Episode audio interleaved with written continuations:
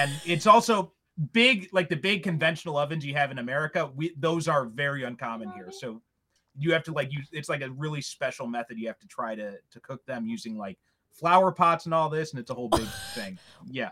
Wow. I can't wait to hear more about. I, I I've never done it myself. I just know from like looking it up and hearing other people do it. But it, you can look it up after like you know you know cooking a turkey in Japan or something like that. You'll find lots of videos and instructions. And how I'm sure there's like it. 37 TikToks on it. probably yeah. But it involves flower pots. It does, yeah. I don't know how it works, but it does. Um, actually, at my school Christmas party, they had a turkey, so we already had. I got to have turkey already. So someone there cooked it using flower pots. Someone cooked it somehow. I'm not sure how. Where did they find the turkey? He's got a friend in America who sends him one every year. Oh my god. Oh wow.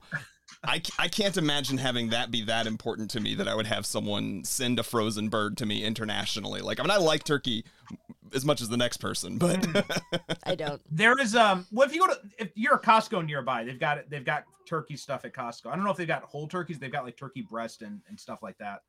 Um, but the nearest Costco is like two hours away from us. Oh my god. yeah. we will make a run up there like two or three times a year and just like stock up. sure. Are you okay? Not being so close. No Costco's and no turkeys. My God. Thank God for America. Am I right? In love, in love with movies, in love, in in in in in in love, in love, Danny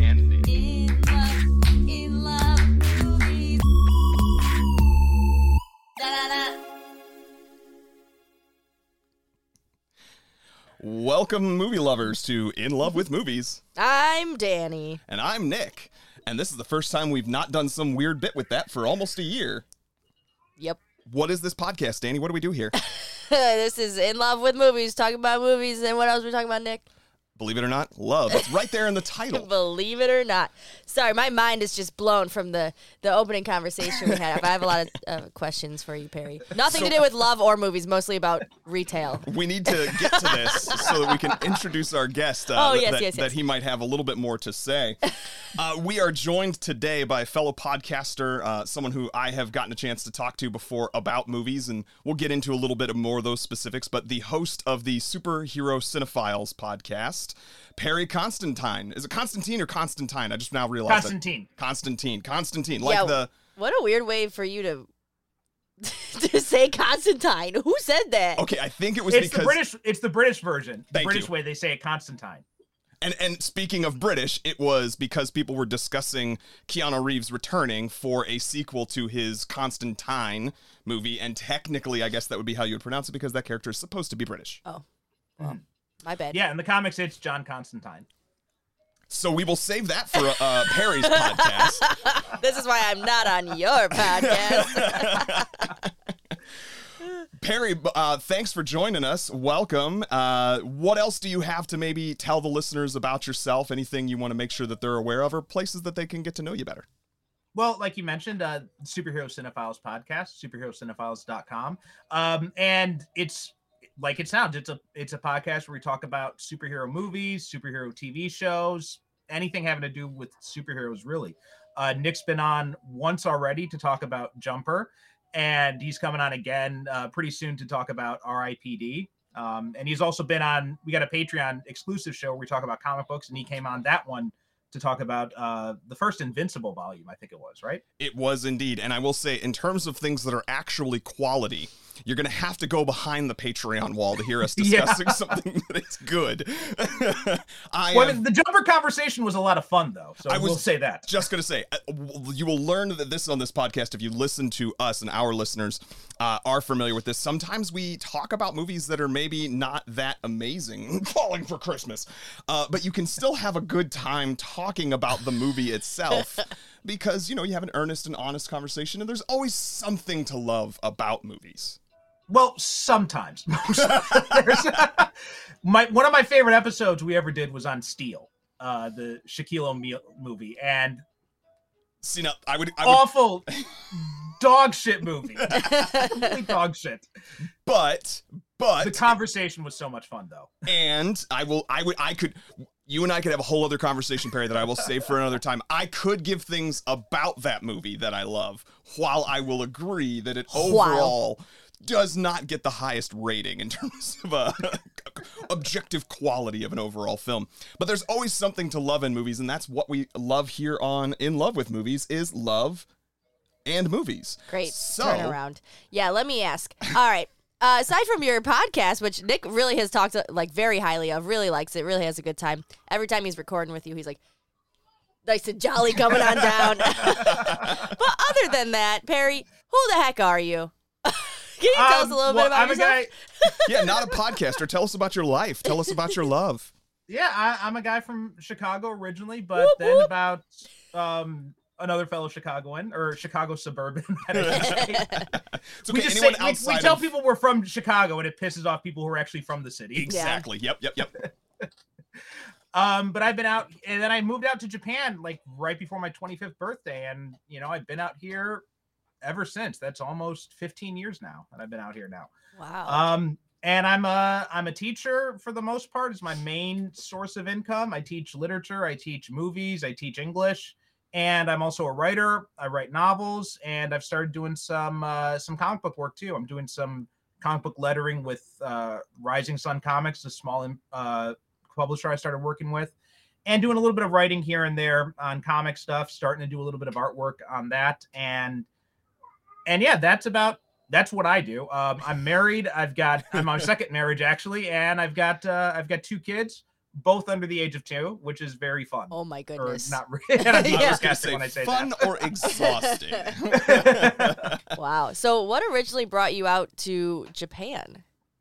when I was in university and I became really interested in Japanese movies because that was the early 2000s. That was when the whole uh, J horror craze was hitting the US and you know everybody was getting interested in The Ring and The Grudge and the Japanese originals.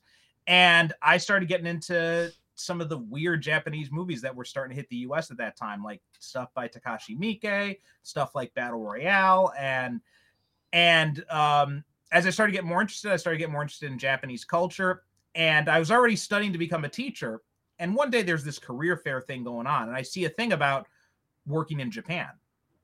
And it it's like it's something for as soon as you graduate university, you can go over to Japan, teach English in Japanese public schools for like a year or two, and and it's this big program they've had going on since like the 1980s, I think they started it, 1990, something like that. so when I graduated university, I decided to give it a try. And i at first i was just going to do one or two years. Um, that quickly ended up doing the full five years on the program by that point i had fallen in love who was the woman who was going to be my first wife and um, decided to stick around. And then i just stuck around for a while. Um, that marriage didn't work out. We got divorced. I got a job offer in the states came back to the states only managed to stay for six months because i hated it. Oh. and then I went to japan again. And and I've been back in Japan since 2017. And then you met your second wife? And then I met my second wife about a year after I came back. Yeah. Wow. That's impressive. That's a story for sure. That is a story. I want to I want to deal more into it because I, I knew that you were married, Perry. I knew that you had kids.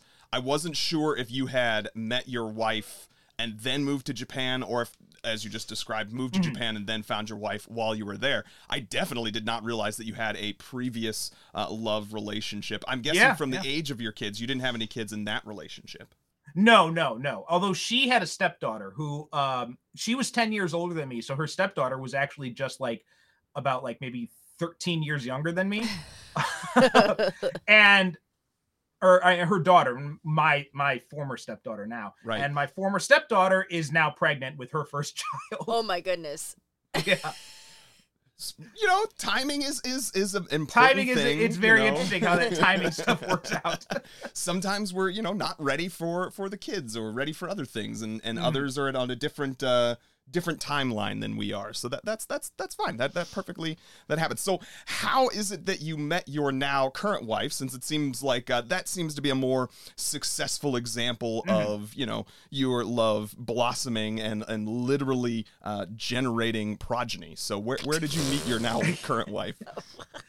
Uh, we met on um, one of the dating apps. I'm not sure. I can't remember which one it was. Like Tinder or there was some of the J- Japan exclusive ones they have here Okay. too. One of those ones we met on. Um, and I I've been on like tons of dates with these things. Mo like most of them turned out bad. Uh, it's like one of the kind of things where it's like one date, it's like, oh yeah, this is kind of nice, it's okay, and then I never hear from them again. So, Yep. Mm-hmm. um, but then uh, her and I we started talking about like um for like a straight month. We were just messaging back and forth, and then one night I just happened to be out in the city, and she was out too, and I we just mess we decided, hey, let's meet up now, and then so we did, went out to karaoke, and then Mhm. things just went from there. Um, we started uh she started coming over to watch movies um her father was a huge movie fan so she really he really kind of passed that on to her and then so so sh- she she's she really liked that about me is the fact that I love movies and that I've got a whole bunch of them and uh and she likes horror movies which is very odd for a Japanese person. Most Japanese people are not big horror fans. Interesting. so so like every time she'd come over she'd like want to watch a horror movie or something like that. So uh and it just kind of went from there. And next thing i know you know we're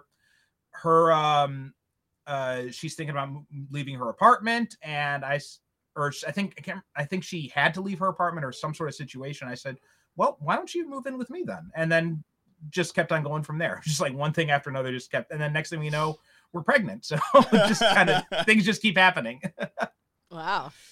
Do you speak Japanese? Uh, a little bit, not as well as I should after almost 15 years, but but I speak enough to get around. and so was everyone that you were going on dates with, did they speak English? No, for the most part, I'd say about like 98% of them spoke only Japanese. Like a few of them spoke Oh, English. okay. Yeah. And so how is dating with that kind of language barrier?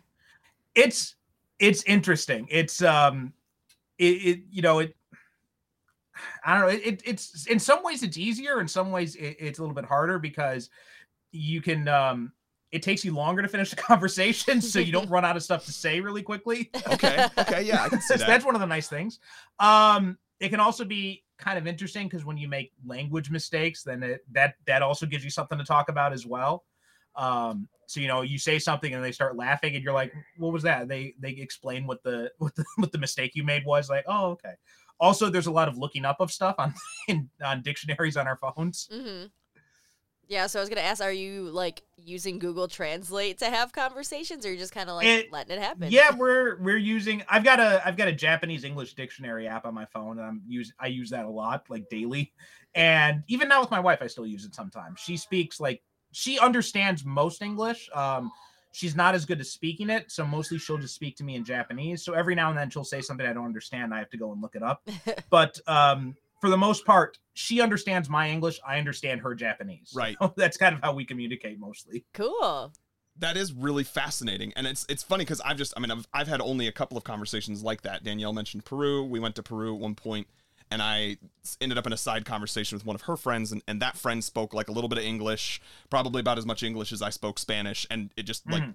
Everything you were just describing in terms of like having to look things up occasionally or taking longer to get through it or like having to reaffirm or correcting each other like and then i'm now imagining having an entire romantic relationship let alone multiple dates function that way and i'm just like wow that's a whole other layer i never would have thought of so that that's that's really cool um I have another question. oh, by Yeah. all means So both of your children are under two.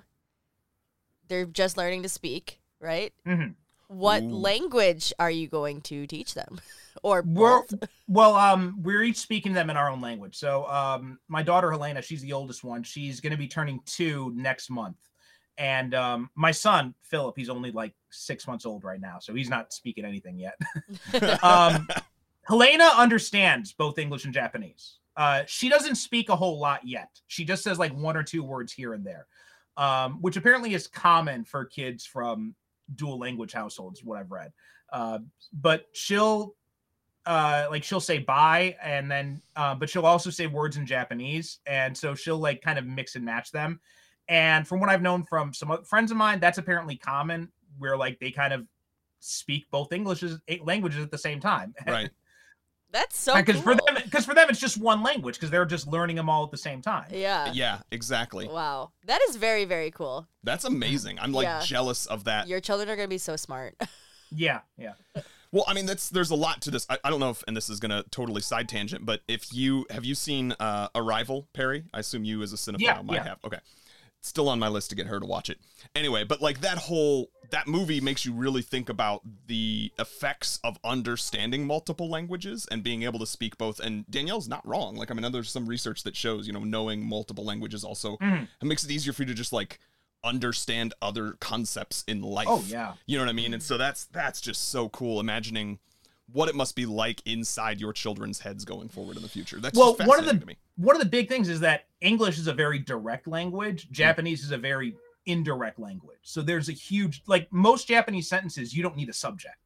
Which is like you think about that in English, you're like, how do you do that? It's Yeah. not- it's Right. but in, in Japanese, it's so common. Like you can say stuff without pronouns, without in fact, using pronouns is just very uncommon in Japanese at all. Like you don't address people like he or she or anything like that. If anything, you just you would use their name.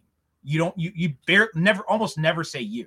um, but- And you almost never you're always speaking to them directly, or when you have something where you need to reference them, you use their name actually. So it's like you're always speaking to them in the third person Huh. uh so it's really kind of it's really kind of weird that way weird in the fact compared to english i mean yeah. yeah, just um, it's offsetting because it's not what you knew. Yeah, yeah, up. yeah. yeah, yeah. um but like once i was dating this one girl several years ago and i was saying and i was saying and she was kind of upset about something i'd said i'm like what's wrong what did i say and she's like it's not what you said it's the way you said it and she's like you said it in a very direct way and i'm Hmm. like and I said it in Japanese, but I said it in very direct Japanese Mm. apparently, and that's like apparently off-putting. I'm like, how did I say it? She's like, and she she couldn't really she couldn't really explain it, but she was trying to, and eventually I got that it was the fact I was being too direct, and in Japanese you don't do that, so it's a it's a completely different way of thinking. Even when you're speaking in Japanese, the way you're speaking it is a big deal.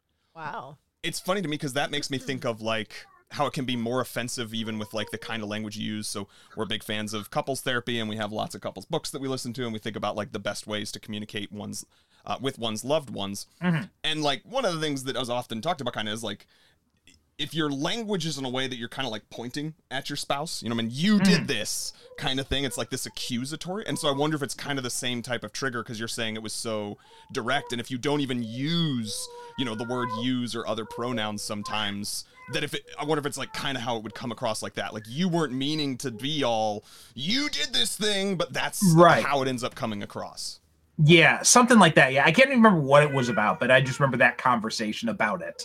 Sure. Wow. That's so interesting. That's really fascinating. So, in addition to the language barrier, uh, what other aspects of finding love, developing love, maintaining love do you feel are maybe unique to being with a partner whose first language is not your own and or being in a different culture?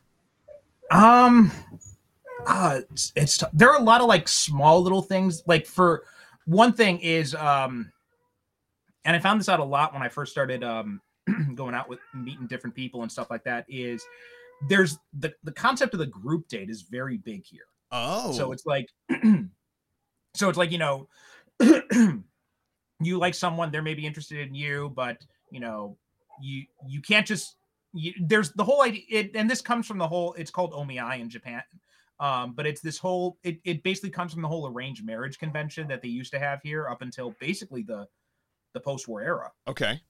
um and the whole idea is that you know you have to have some some way to be introduced to the person. Mm. like it's not it's very uncommon to just go and pick people up like or like you know or chat someone up at a bar or something like that. Like it happens but that's it's almost looked down upon. Like that's something you do for like one night stands and type of thing. It's not the kind of thing you do for like developing relationships. So it's Okay. like there has to be some sort of like social introduction Hmm. to the person. So um and one of the ways they do that is through through like these group dates. They're called gokon. It's like you know each you know each person you know, like you know you get like four guys and she gets like four girls and you all go and like have dinner together and go out drinking and all that and and that's and then maybe they exchange numbers after that and then they start going out on on dates individually. So that's kind of like the way it, it kind of works for the most part.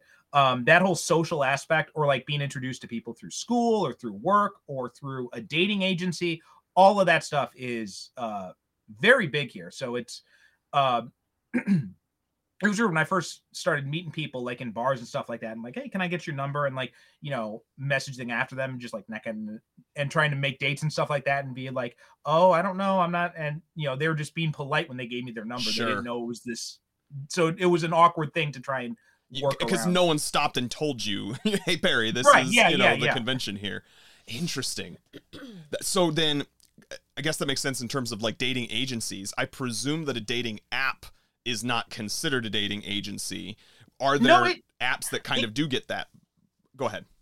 No, they it kind of is like, and some of them are um uh the, the dating apps are weird here. Like some of them are um you know, like you'll meet you'll meet regular some of them are just for like you know people um you know looking for one night stands so some of them are just are for people who are actually looking for real relationships.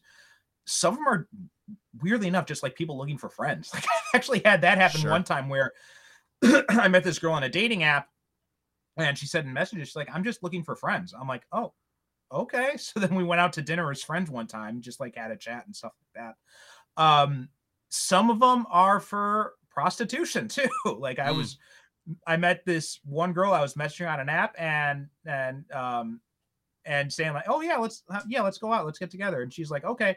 It's um uh and she used some kind of code language. She like and i'm like what's that mean? And she's and she explained that means money. And i'm like oh oh oh okay no, no thank you.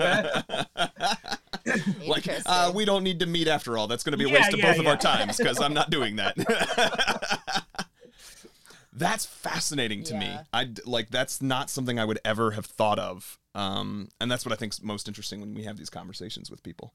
Do you think that like culturally, when you have found a person, do you think like your relationship is harder because you're from different cultures or different or? um it, it de- it really just depends on the person like um Sure. my wife coach knows she's really understanding about a lot of stuff she's really laid back and she's got a pretty good sense of western culture because of all the movies she's watched so she's a little bit more understanding about stuff. Um but i have dated other people where uh you know the expectations were completely different. Like i dated this one girl uh several years back and you know in in america for the most part it's very common to go dutch on dates right? Each person pays their own. And when uh, we went on our first date and you know i we hadn't talked about it and i just kind of assumed and because I had been out on other dates in Japan before that, and that's how it had worked with some other girls I had dated too. She was so surprised that she had to pay for herself, and I'm Right. like, and uh, I, afterwards she told me that I'm like, I, I'm so sorry, I didn't realize. Interesting.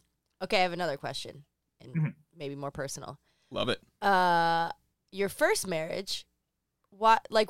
Do you have advice of like maybe why that didn't work out or what happened with that and like how? How our That was listeners a- can avoid it, maybe. yeah.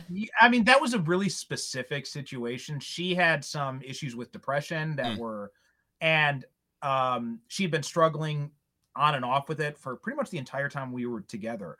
After we moved in, like um, she had progressively gotten downgraded worse and worse, and like sh- there were times, there were like months at a stretch where she didn't even get out of bed. Um, and she one of the big problems is that japan is very behind the times on mental health care. Mm. so like when you if you go to see a psychiatrist basically the psychiatrist just throws pills at you and that's about it. Like there's like and um there's like almost no counseling or anything like that and she didn't want to do counseling she Right. had done it once before and she didn't like it so she didn't want to do it again and so she was very resistant to the idea of counseling she just kept going in and just getting like all these different pills she was like in a whole cocktail of pills at one Mm. time Which yeah. and yeah but she went through manic phases that would sometimes last months at a time followed by depressive phases that would also last months at a time um and then uh we were in a good place for a while and that's when i got a, a job offer to to go back to the states Mhm. and so she just she was gonna come and I and we talked about it and we were kind of talking about going back to the states because i was thinking about doing gra- uh my uh my doctorate okay. um, but fortunately, the doctorate I didn't get accepted in the university I wanted to go to, so that fell through. But then at the same time, I got this job offer, and so she was already thinking about the idea of coming with me to the states. And then um, when this job offer came through, um, I told her I was thinking of taking it. She's like, okay, yeah, let's do it. And so we started gathering together the paperwork we need for immigration and all that. Yeah. And then like a few months before, and so like the U.S. immigration system is such a mess. So it would have taken like I would have had to go over to America first, and like it would have taken like a year for her Mhm. stuff to get processed, and then for her to come over. So that's what we were planning to do. And like a few months before I was supposed to leave, she was getting like real. She was gotten into a really depressive phase, and I told her one time. I said to her, "I'm like, you know."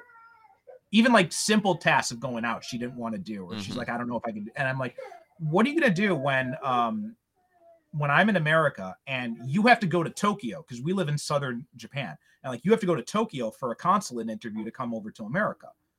And I'm not here to get you to that interview. What are you going to do? And she's like, and that was kind of a moment of realization. She's like, I don't think I can do this. Yeah.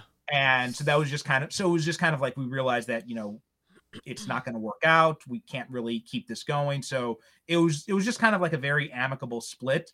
And, um, when I decided to come back to Japan, like we were talking again, we were thinking about getting back together, but shortly before I had to go to another part of Japan first for about six months before I could come back to this area. and about three months before I was supposed to come back to this area, uh, Kagoshima, she had told me that she had started seeing someone else. Mm. And so that closed the door on that. And then I was already set to come back here. Since then, we've we've talked a few times. Like I said, you know, Amicable. her, yeah. her yeah amicable um she congratulated me when my kids were born and all that kind of stuff um i sent her daughter some money when her daughter got pregnant for for her baby and all that kind of stuff so very amicable still like if we saw each other wouldn't be any problems or anything like that Right. um but yeah it's just i guess just Well, that's make sure you guys are on the same life path is probably the the best piece of advice because Yeah. sometimes as much you care about each other it's just very different paths and sometimes nothing can be done about that Yeah, we've had that conversation before with ourselves and with others, I think, on this podcast about life paths. And we've definitely I mean, depression's a hard thing to deal with. I'm the one who has it in our relationship and it's it's definitely put some strains there. And it's mm-hmm. been a long time. I'm I think the last time that I could describe what you just had where it's, you know, you'd have a long period of, of good, but then also a, a long period where you basically don't get off the couch. Like there was a whole semester that I did very, very poorly in college, and it was because I effectively just did not get off the bed, like you just described. Um, so I can only imagine how difficult that would be, and then you add that layer of the back and the forth. I just can't, I can't imagine Mhm. uh, being able to even keep that going forward. So I'm sorry that that happened, but I'm glad it also glad it happened to you because we're also big here on like you know timing and things happen for a reason, and clearly Yeah. you're much better off with uh, your your current wife. So oh absolutely yeah uh, I'm I am curious. Just one more thing on this point, though. What was the divorce system like? Trying to separate from that previous marriage. I mean, like, were you in the states and then she was still in Japan? How, how did that work? No, we got it done um, before I left Japan, and divorce is very. Um, there, there, there. are Basically, two types of divorce in Japan. There's the um, there's basically what the no fault divorce, and Mhm. then there's a contested divorce. No fault divorce is you just go down to city hall, you both say, you know, we want to we want to end the marriage, you sign some paperwork, and you're done, and that's it. Um, there's no dividing of assets or anything like that.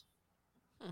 No alimony, nothing like that. Um, if there are children involved, then there's um, custody. There's no there's no joint custody in Japan. So Oh, if there are so- children involved, then um, only one parent will take custody of the kids. Typically, the mother sure. although the father can contest that and there have been cases like if there's like an abuse situation or the mother can't care for them but um and there's some child support but after that like um there are some case there are cases where you know the father will still have contact my wife's parents they got divorced when she was young she still had contact with her father up until he died um but other families i know of like or and not just not even me know personally but just read about um it's just like the father just it's like he never existed just completely disappears from the kid's life and Wow. sometimes that's like Wow. you know the mother takes the kid and takes him away and just like you know they don't want to have any contact with the father then after that and that happens a lot that happens a lot actually Wow. So interesting. yeah, this is why I like having conversations with people who have experiences in different cultures because I feel like we just take so much for granted in terms of. I mean, no matter where you are, no matter what culture you're in, you just presume that that's the way that everyone is. Oh, yeah. You know what I mean? On this blue spinning marble. So Yeah. I have one more question. oh, go for it. I got others, but continue. Uh, so you said you went back for like six months to America, and you're like, I hate this, and then you came back to Japan. So what is it that you love about living in Japan so much Great question. compared to You know, being a it's- Chicagoan? I had lived in Japan for so long that I got just I just got it's not so much that I hate living in America or that I like it's just there's it was just like all the little things that I gotten used to and spent like years getting acclimated to in Japan to suddenly be be on the opposite side of that was really hard. Um it was also just like a really weird time in my life, right? Just got divorced. Yeah. um, Sure. I didn't want to stay in Chicago because um I didn't want to have to deal with family questions and all that kind of stuff. So I was just like, and the job I got was a remote job, so I could work anywhere in the continental U.S. So first chance I got, I moved out to California. I tried moving out to, so I moved out. To, I lived in San Diego for three months, um, doing this work remote job. Um, but one of the things too you don't realize at the time is that having a remote job makes it really hard to meet people. So like I knew nobody out there Sure. um, and so it was really difficult to meet people. It was really diff, you know, it, it's you don't realize this um, when you're younger, but when you're in your 30s, it's really hard to make friends. Mhm. Yeah. I mean, I've had that literal conversation with people. Like, how do you make friends as an adult? Like, there's no such Yeah. thing as just sort of like a, a play date or, you know, a Right. school to go to, and then you're just forced to interact with human beings. And then the closest thing we have to that is work, Yeah. where most teams, even if you are in person, there's maybe a, a smaller group of people that you interact with, and half of them are already paired off somehow. Mhm. And if you work remotely, then it's an even smaller interaction. So yeah, I can totally understand that. You looked like you that was one of the nice say. things about Japan is there's this expat community. So it's very it's like, oh my god, you're not from Japan. Let's be friends. I feel like that's the same thing that our friend, uh, that your cousins experienced in, in Costa Rica. Like they Mhm. ended up just kind of getting connected with a group of expats, and it's not even all Americans, but it's like all English No, yeah, speaking yeah. expats. You know what I mean? That are not Costa Rican natives, and then end up yeah connecting with each other. I it, it was so weird because even though I went to the most international, one of the most international universities in America, it's like third most most diverse school in America, Northeastern Illinois. I don't think I And- that. I didn't know that either. I've, I've Yeah, gone and and- recruited there and didn't realize. Okay, anyway, Yeah, it's like the third most diverse school in, in America. And or at least it was when I went there. I'm not sure about now. But the weird thing is, in Japan, I had a more diverse group of friends than I did at the third most diverse school in the country because it even in those that school it's very diverse. Yeah, you may have some friends from different cultures, but for the most part, you know, people just kind of like pair Sure. off with like their their tribe. But in Japan, it's like your tribe is people who speak English. So it's Yeah. like everybody. Like I had friends who were from I had friends who were from Scotland. I had friends who were from Canada, South Africa, Colombia, just like all over the place.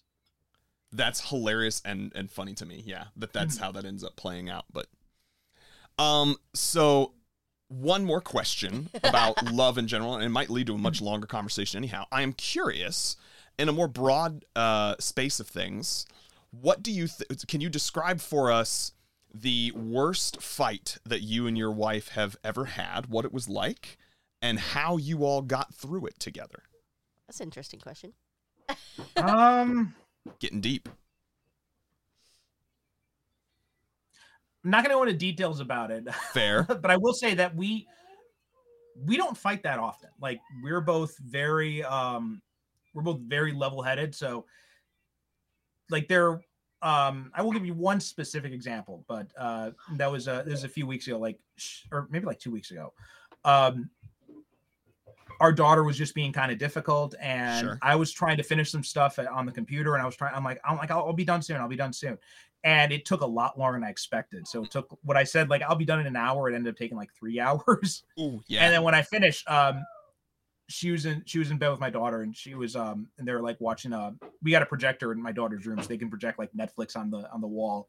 Dude. So um, so she's uh she's laying in bed with my daughter, and I'm like, oh, I'm finally finished, and she like wouldn't say anything to me, and I'm like, are, I'm like, are you mad at me? And she's like, yeah. And I'm like, I'm sorry, and she's like, it's okay. And then that was that was the only thing she said to me, and then um then in the morning she she apologized to me. And she's like i'm sorry. It was very you know we're over over stress and everything. Um but that that's kind of more how it's how it goes with us. Like you know most of the time we're able to realize that you know we're not in a good mood right now. Let's just take a break and just try and deal with it ourselves. And then we'll we'll we'll try not to make a big deal out of it so we're both pretty we're we both kind of understand where the other's buttons are and try to avoid Right. those and and if they do get pushed then we kind of know like all right well it wasn't intentional we'll just try and you know take it easy and try and see how things work out. Sounds like you have a very chill marriage. Yeah, no kidding. Very, very chill. Yeah, very chill. I wish either one of us responded that patiently and positively to the other person upsetting them. I don't know what you're talking about. I, I'm I'm I'm t- throwing myself under the bus too. It reminds me actually too of our last guest was talking about s- a similar ish conversation or question I asked, and they basically said, you know, most fights end up with both of us apologizing, and I feel like Mhm. that's exactly what you just described. Yeah, it's very like, that happens a lot. Yeah. Yeah, and, and whether it's something big, small, like I can understand how all of the, without needing any more details, how that would be an emotionally charged situation. Um, with the length of time, also reminds me of some recent fights that Danielle and I had regarding un, un, misunderstood timelines for things to finish. She knows what I'm talking about. Um, but yeah, I love that. That like you know you sort of like immediately recognized sort of your fault, and then the next morning your wife was able to be like, hey, even though yes, you did like you know the the shitty thing, I'm also was not really being very good about Yeah, responding and to I that. and so I have Like, I, I'm really sorry. Like, I should not have. I should have paid more closer attention to time and all that. And I could hear in the background, like Helena causing trouble, and I'm like, I, I gotta finish. Gotta finish this. But I should have just stopped then and just been like, okay. Awesome. Thank you. Yeah, that's I, I love that. That's a great example, and and and and it is exactly why I ask those types of questions because it articulates ways that people can uh, navigate them for themselves. Do you have anything else, Danielle, before we move on to our next segment?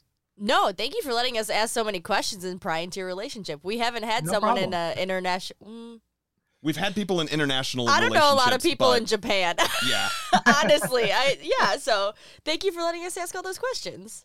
You're welcome. yeah. The one that comes to mind, I know we've had somebody who had uh, like Italian and then American, and and they talked a little bit about that. But I, I don't I don't think that that difference between two Western and European country, you know, was as great as what you just. I will say so. there is one other big difference that's really kind of popped up uh, lately. Um, my wife had gone to stay with her sister. Um, she took my daughter to stay with her sister uh, two nights ago, just so like my sister could, my, my daughter could play with her cousins and all Sure. that. Okay. And so, and my wife and her sister could then just, you know, spend time together and everything. And, you know, I picked her up yesterday and she was telling me about how like her brother-in-law does nothing literally nothing. it's just like he was just like when um the her sister made dinner, brought it out for everybody. She brought him a bowl, like when they were sitting out in the I think they were sitting in the living room or something. She brought him out a bowl, and then we wanted a refill, she took the bowl, brought it back. When he wanted a drink, she went and she got him a drink. Like, and when Mm. when he finished, she came and she took the dishes to the sink. And it's like, and like that's kind of a lot of her friends have tho- those kinds of relationships where the guy doesn't do anything, like not even the bare minimum. But yeah, I. That's neither here nor there. Well, that that's cool. Awesome. Thank you. Well, the next thing before we get to our movie is we we typically do a segment. Uh, in the past, we have done a closer through science segment, but we've run out of those questions. So, movie lovers, we've been trying to explore different ideas. Uh, some of you have been listening. You you know we've been doing some some movie trivia and things of that nature. We want to open up the call to see if any of you have ideas. Please, by all means, suggest them to us to fill in this slot. In love with movies. Da da da. And, we're, back. Welcome back, movie lovers, to In Love with Movies, where we are now going to get to actually get to the movie section of the podcast. And Danielle provides you all with some ASMR. Clearly, she went and got some snacks over the break. All right, so today, uh, today, this week, this month, we are discussing What is time? what is time. We've recorded a lot. We've batched a lot this past couple of uh, weeks, which is good. I know like what that's that. like. yeah. Sometimes it's like you're recording six in a week, and then other times it's like you know you go months without uh, a single one. Um. Anyway, so we are discussing the movie High Fidelity from, as Perry already mentioned before the break, uh, 2000. It stars mostly John Cusack, but as well as Jack Black and uh, Todd. Louiso, I think is how you pronounce his name. Is is the other uh, Dick? I think is his name in the uh, the character. Uh, and then the other main sort of lead is, I believe I'm going to get the first name correct, Iben uh, Hijaz. Oh, wait, let me see it. It is uh, a Northern European name, so apologies sincerely. Uh, I did not do enough of my. Even I don't think you say the H. I think it's just J-Lay. J-Lay. Okay. It'll Okay. J. I don't know if that's right.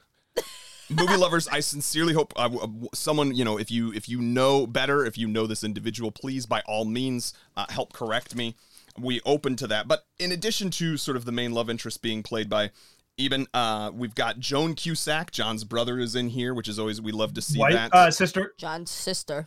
Did I say brother? Yeah. Thank you both for the correction. Uh, yeah, then Tim Robbins. I think it was because I was already moving on to the next uh, male gendered name in my head. Tim Robbins, who like plays a part where he only has like two, three scenes maybe where he uh, he speaks, but I personally think he crushes them. We'll get to that. Catherine J- Catherine Zeta-Jones and Lisa Bonet, who for those of you who don't know is.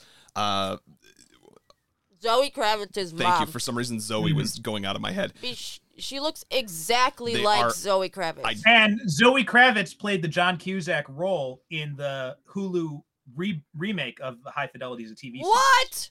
I didn't know there Yes. was a remake. Oh, it's so good. It's it's a it's a TV show. It's really fun. Wow. I actually think after having revisited this movie, I may decide to go. It's been something that was like, eh, I'm not sure if it's my scene or not. Uh, I hadn't heard anybody talking as much about the the TV show, but I knew it existed. It flew completely under the radar. It Yeah. seems like, yeah. but you're saying it's good. I loved it. Yeah, I thought it was great. Okay, well, we'll, we'll, we'll be making sure to talk about that too. Um, I also I noted the director is Stephen Frears. Uh, I if you, I didn't know most of his IMDb, but listeners, maybe if you've seen The Queen, uh, that was you know something that had a lot of good buzz back a couple of years ago, and and then I'm also familiar with Dangerous Liaisons, which was a movie starring uh, John Malkovich and Glenn Close, and it's if you've ever watched, if you grew up in my era, you probably saw the movie Cruel Intentions. Dangerous Liaisons is the movie that Cruel Intentions is based on. So it's the same story, Oh, okay. uh, but like actually, you know, back in New England times or whatever it is. Based, uh, this movie, High Fidelity, is based on a book by Nick Hornby. Other than that, there are four writers, and John Cusack himself is actually credited as uh, helping write the screenplay for this movie. And I think he also produced it, and he's because Cusack is from Chicago. He's one of the main reasons that the movie is set in Chicago because the book is actually set in London. Oh, interesting. Yeah. that is interesting. Yeah, I did not know that, but that's that's fascinating. Uh, I can't wait to continue to hear more tidbits. this podcast is where my wife makes the most fun of me, and that's saying something. Uh, anyway, so for those of you who have not seen High Fidelity and maybe have not even heard of the TV show, since it did fly unfortunately under the radar, uh, before we get to our larger discussion of the film, we have to get our brief uh, s- rundown of what this movie is about with. Uh, I know it's my favorite segment. It's maybe not her favorite segment, but there are, I know, people on the internet who enjoy it. So it is. Time for Danny's Dingle. All right. I was just so hungry.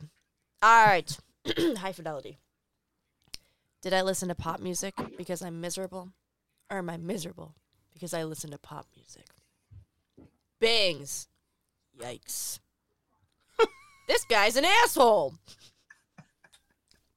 Wicker Park. We lived right there. Uh, Mania.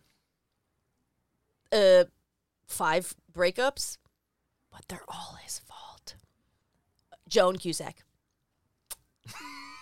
Bangs again. Um marriage question mark? Thanks for asking. the end. Very good. Excellent. so good. No notes. No notes. No notes. I I did have to look at my notes for this one because you know, this movie, I know we'll get into this, but I was paying attention. But there was a lot going on. It goes okay, anyways. we'll It get is to pretty fast paced. It's, it's one of those that's that's pretty fast moving, especially with uh, some of those dialogue scenes and the stuff that's being thrown out. And it kind of jump cuts a lot. Um, but yeah, we'll get into it. So, real quickly, then we're gonna give our love stories. Danny, I'm gonna let you go first because I know it's just gonna be quick. I just saw this movie for the first time. All right, very good. I had seen this movie before. I did not see it in theaters or anything like that. Um, it probably would have been like a just a couple of years too early for me in terms of sort of it hitting my stride. I think for uh, where I was at with movies at the time that it came out in 2000. Uh, but later on, I saw it years later. I remember very much enjoying it. The scenes I remember standing out, we'll talk about, are, are like the confrontation scene where Tim Robbins comes into the the uh, record store, and then there's multiple imaginary versions of how that plays out. That I remember. Uh, but the thing that I feel is most interesting for my love story is we actually Danielle and I, when we first lived together, we were living with a friend of mine. Uh, who at the time was dating a young woman who actually appears in the movie as a background extra. So Oh, wow. I'm 90% certain as we were watching it, it is this one of the scenes where he's like walking in the park and there's just people like fishing in the background because he's delivering some kind of exposition.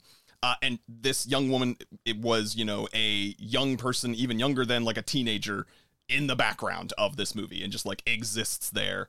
Um, and yeah, other We than should that, go back and pause on that scene and see if we can see her. it, sh- it's like he's they're so far in the back. I noticed this time they're so far in the back that um and he's in the focus that like you can't even make out features. Like it is just you you can barely tell that the people behind him are fishing uh just from the sort of gestures of the the sort of silhouettes of who those people are. But yeah, other than that, uh it is it is very Chicago movie. I have actually not seen it until I've not I had not seen it since I moved to Chicago over a decade ago.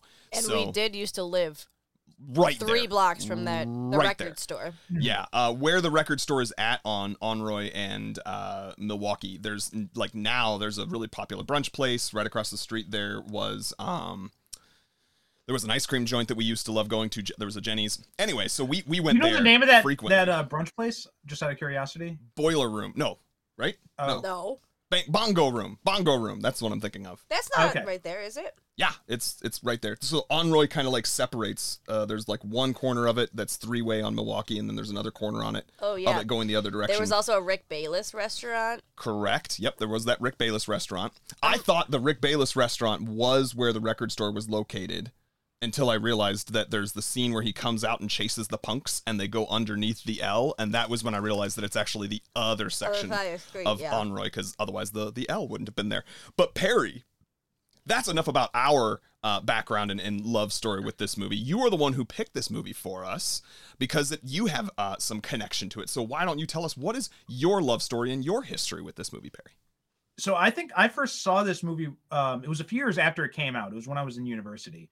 Um, and in my circle of friends, I was um, I was like the perpetually single guy. I was the guy who was like, um, and I was like the guy who was like the the, the big romantic too. Okay. Okay. So, um, and so the joke among my friends was that I was like the John Cusack of the group because I was this nice guy who was like always perpetually like had bad luck in in romance and all that kind of stuff.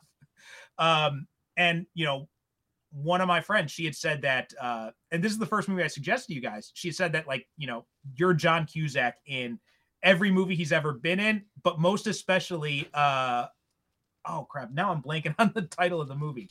Um, it wasn't say anything. It was not say anything, no, because that's what I thought uh, it was, but it was um, Better Off Dead. Better Off Dead. Yes, Better Off you. I knew Dead, it started with a B. Yeah, it's the one where he, he's constantly fantasizing about killing himself because his girlfriend dumped him. but uh, it's like not. be- I wasn't suicidal or like that, but just like that whole the whole idea of like responding so over the top to to relationships and that kind of thing. That was me in in like in like university was that Sure. that kind of attitude. And so I was very much so John Cusack in this movie spoke a lot to me.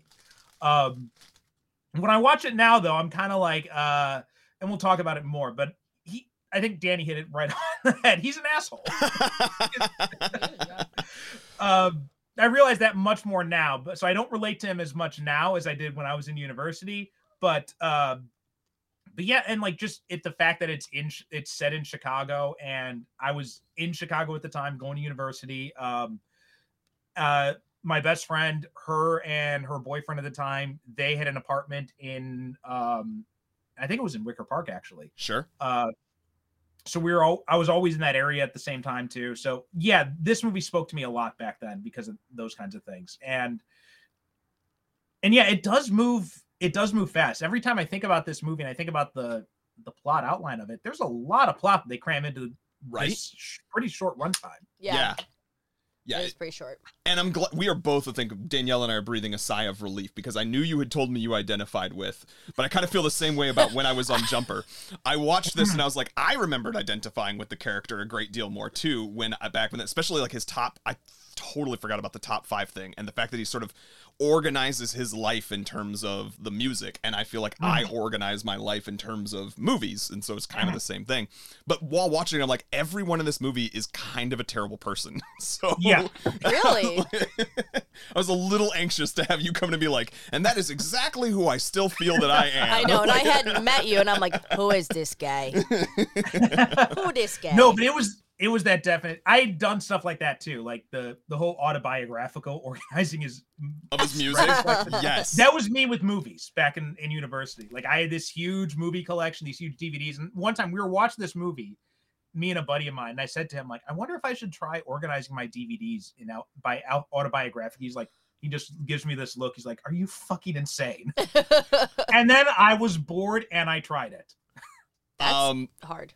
It The was it was- first- yeah. the first dvd case that i had of 200 dvds that is exactly how i organized it I I don't even want to know what that is. so yes perry same wavelength that is and i think the thing that does still hold true and it sounds like maybe is true of you is sort of that hopeless romantic like part of the reason he Yeah. is an, an endearing character in some positive lights is that he really he just cares so much like every love feels like the love of his life to him Yeah, I'll give you that when he's like, I was her first boyfriend, but the mom doesn't even know about him. But yeah how true is that how real is that in terms of life Even back then, I thought I'm like, okay, you're being an asshole in this scene.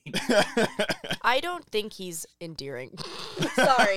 Hot take. I think he's just a jerk. This whole movie, so self centered. there can be a person can have endearing qualities without tipping the scale to overall being an endearing person. That is all I'm going I will to say, say. one of my friends at the time, she had told me she she hated this movie. I don't like it. Even. And- then, I don't like it. and on one, and I asked her, I'm like, how can you, how do you hate high fidelity? And she's like, think about it this way: if that if that character was a woman acting like that, everybody would think this movie is ridiculous. You're like, yeah, okay, yeah. It's got a I was gonna say. I think this is like early 2000s. It's literally 2000.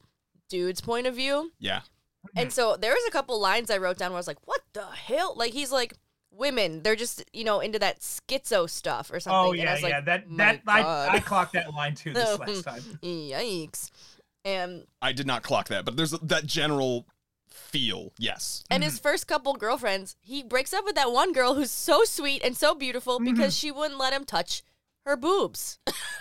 Oh my god. Yeah, truly and and that was And then actually the weirdest thing, the worst part about that scene is he feels absolved after that conversation. Yes. He's like, "Ah, "This is not my fault. Good for me." And I'm like, "Wait a minute. You're you took completely the wrong message from that interaction." Yeah. Yeah, I d- probably because I had not been far enough along in any of my relationships the last time I watched this movie to really understand what is taking place in that scene. It did not hit me, but this time I'm watching and being like, dude, you traumatized this woman and her life. Like, you have left deep rooted scars. And you think you're the one who had the, the tough situation from this that you're feeling, oh my God. Yeah, that was that was next level, admittedly. Yeah, and I also think, like I said, maybe it's of its time because watching this in 2022 as a woman, no me gusta. it's just like he's just a total dickwad. I don't know. And also, like, and now I watch it now, and the funny thing is, is this is to me also another thing that I feel like Fight Club falls into this sometimes. Not for me personally, but for a lot of people who like watch it, get I get excited about it, identify with it, really love the movie, but love it for all the wrong reasons, and Yeah. do- and totally miss. I think you and I maybe even talked about this, Perry, because I feel like you and I had this conversation, but. Watching this this time, I think the filmmakers kind of intend for you to notice when these people are being pretentious assholes and like overthinking themselves. I remember watching this thinking their view of like basically just gatekeeping regarding music Yeah. was like cool and oh man, you thought you were so hip. And it's like, ironically, I was probably, you know, early 20s, maybe late teens when I watched it. And it's like, that's what you think is the thing you're supposed to be doing. But from almost the way that it's filmed and the way that they choose to point these things out, this time watching it, I was like, oh no, no, no. The filmmakers know these guys are dicks and this is not who mm-hmm. you're supposed to be like embodying embodying in your life. And it's it's just absolutely all of the film gatekeeping that takes place. Oh you know you haven't seen this so i don't care about your opinion on that other thing. And and i am now at a place where i very much don't feel like that's how it was but i i very much can think of times in my life where that is exactly the human being i was so. I was think I was fortunate enough to get pulled out of that because I had a lot of friends who weren't film snobs, so that helped keep me straight. But also, when I was in university and I was taking a film class, there were some massively pretentious film snobs in that class, and I'm just like, holy shit, I do not want to be one of those guys. You're like, ah, the way I'm looking at them now, I would hate for anyone to ever see me that way. Basically, yeah, yeah. Yeah, I, I'm in comedy, and there's people like that too. It's like, well, in commedia dell'arte. I'm like, look. yeah. um, so I do want to talk about the woman real quick. I've never. She's not in anything, huh?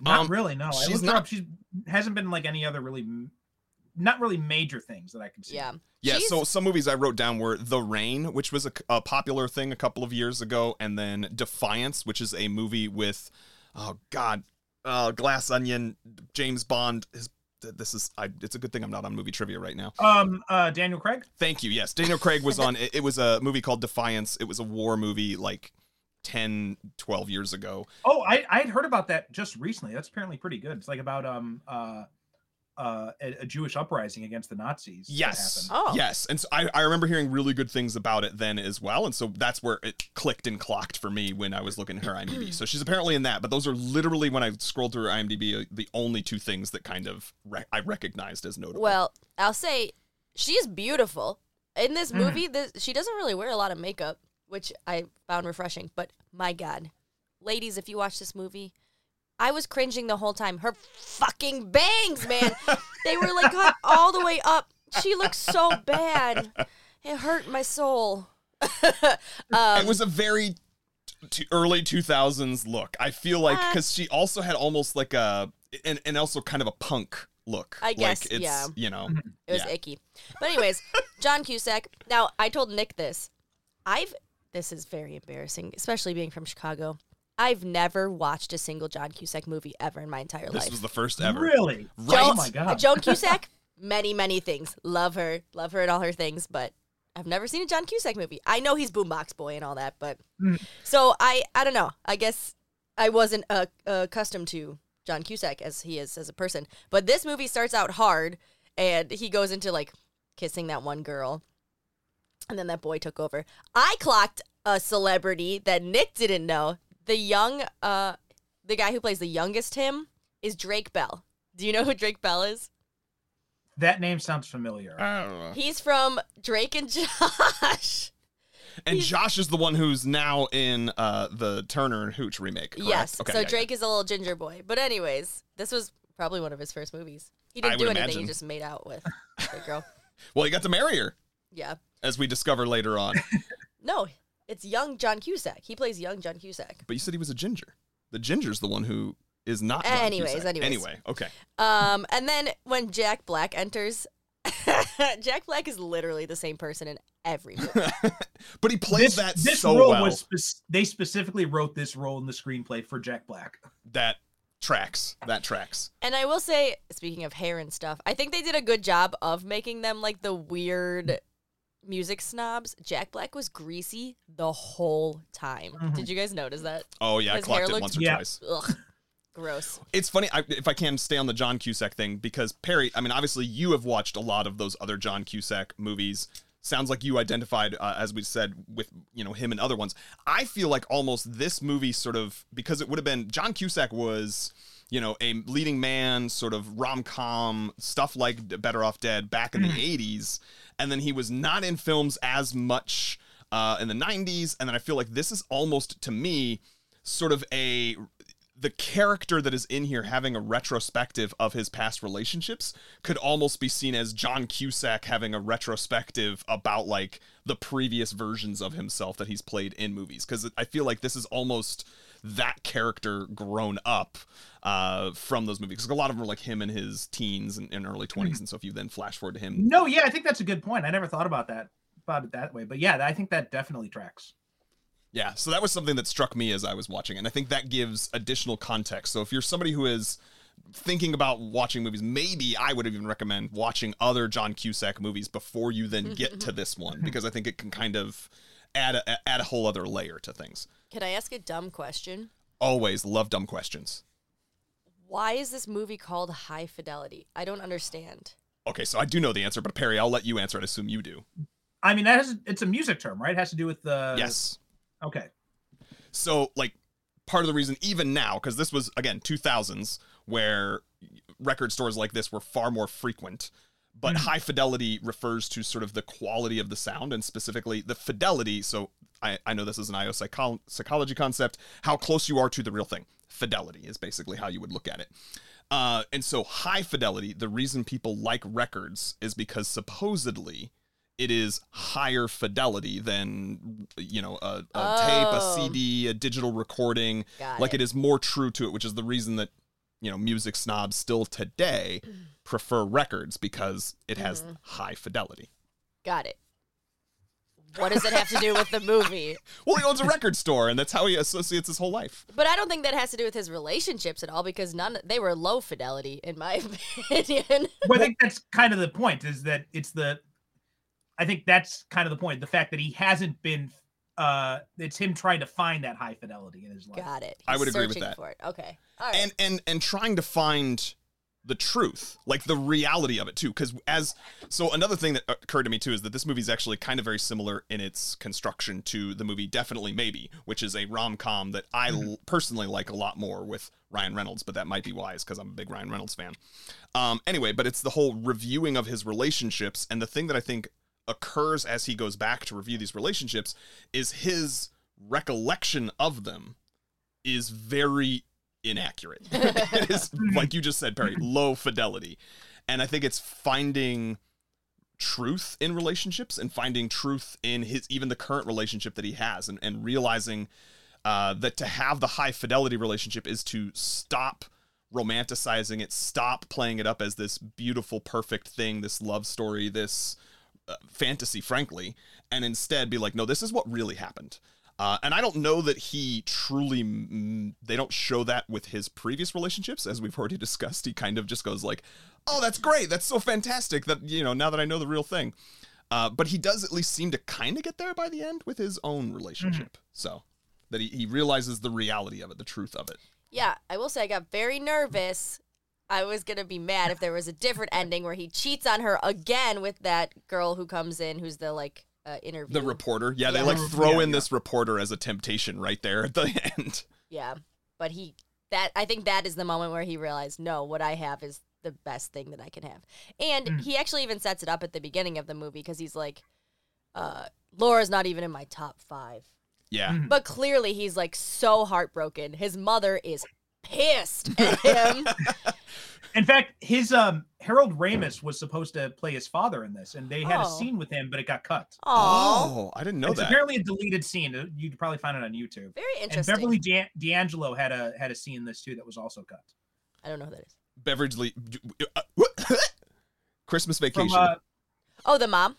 yeah, I just didn't know her name. there's that there's that one scene where he I'm gets sorry, a phone just- call it threw about um about someone selling a record. And he says, "Yeah, I'm interested." That was she was playing the person who was like selling um her husband her late husband's record collection or something like that. Interesting. that is a I fascinating I wonder why they cut it. thing that they that, yeah that I they, guess probably just for time. Yeah. That's what I imagine. I would imagine. But especially Harold Ramis, like that Chicago guy, you know? That's a, Mm-hmm. a big film guy. In case you guys didn't know. Beverly D'Angelo was also in Violent Night. Everyone, if you haven't seen it, you should go Oh, check she that out. Oh, she was? Yeah. Cool, cool, cool, cool, cool. Um, but What else did also you have to say? Ian, the character of Ian is so weird to me. Uh, it's so funny to me. I this is this says a lot, but the way he's trying to resolve the conflict, I feel like I am probably more that person now, where I would try to resolve the conflict, but I would I would attack it head on, but then I would try to be all peaceful about it. Um, whereas I mean that guy's such a douche. Like Ian. it's like He's even like as I hippie, say yeah. that I identify with that character, I'm like, oh, I don't want to. I had that thought when he came into the um into the store. So I think the Ian scene, not the weird like him imagining Laura having sex with him scene. That's strange. But where he goes through all the different scenarios in his head of what he would do to Ian, like beat him up, scream at him, all that stuff. That's what I wrote down. Uh, I'm not sure what this movie is trying to be because it was the only time in that movie where he like left reality. Reality, sure. But maybe not because his flashbacks of his relationships were actually not I reality. was just about to say that. Mhm. Yeah. Whoa. Mind blown. One thing about Tim Robbins, um, there's only. Do you know why he took this very small part? No, Because they gave him a wig. You're kidding. the wig was awful Yeah, too. 'cause that wig Same is- thing, same thing with Anchorman. They gave, gave him a wig in Anchorman. He took the mo- he took both those parts just because he could get get to keep the wigs, and he uses them to, in Halloween costumes to this day. Oh my god! When he I can't afford a love that. wig? I love that so much. that is just such a Tim Robbins thing too. that is hilarious. That's hysterical.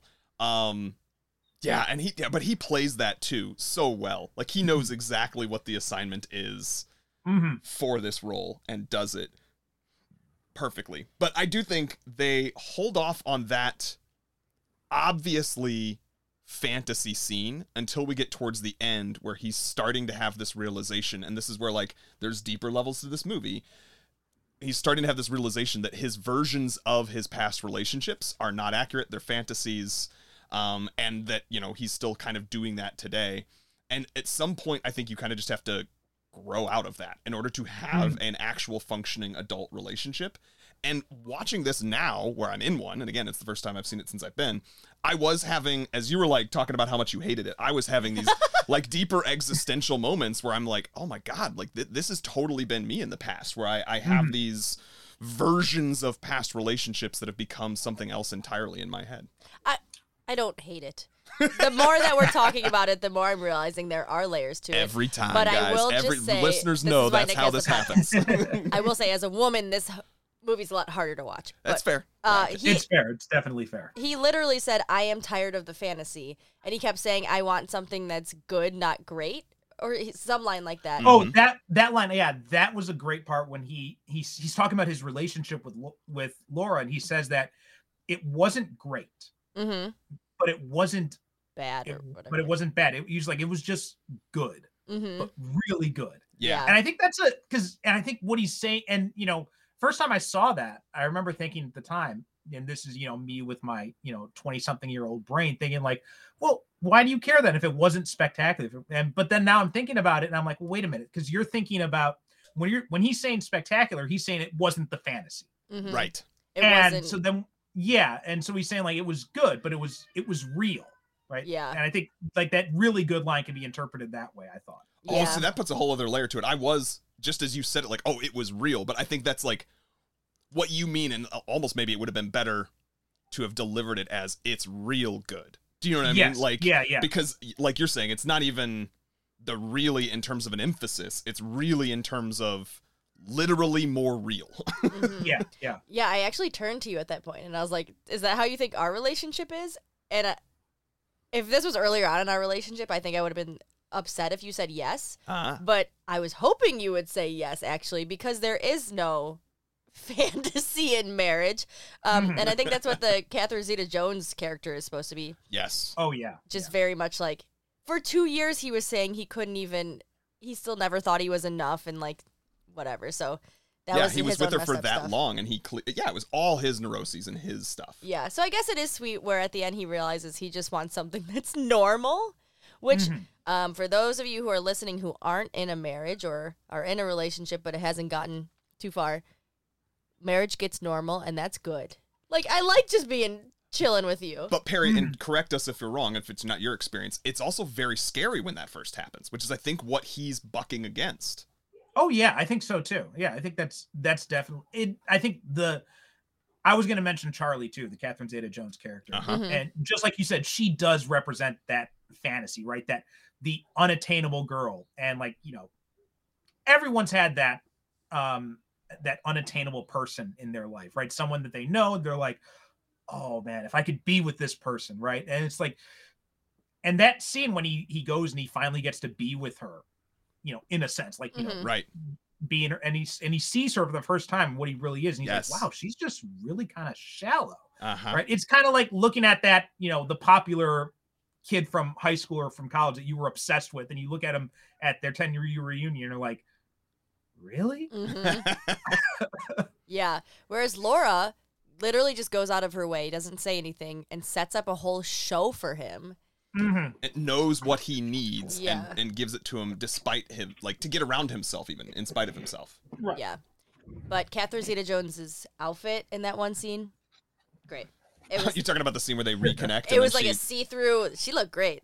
i mean when does catherine zeta-jones not look great This is one of her first American movies, I think, actually. really i don't think i knew that 2000. Yeah, I think this is like just before she really became big. I mean, that makes sense. That does track. I guess I didn't realize she had done more outside of it, but that, but that also, as I stopped to think about it, makes sense. But, um, yeah, no, I think, and that's one thing that I think is also probably very intentional about the different relationships. So, for one thing, I, again, I think the top five mechanism and the fact that that's like how he organizes his life. Like he's there Mhm. constantly with his friends and he are describing things in terms of top five this, top five that. And it's like, it's so fascinating to me because then it doesn't seem like they're always necessarily ranking them in correct order. And it also seems like that five allows you to have it not be like, if somebody were to say, like, what is your top movie? What's the best movie, your most favorite movie? Like, Mhm. that's a virtual impossibility for me to say. But if you were to, like, say, what's your top five all time movies?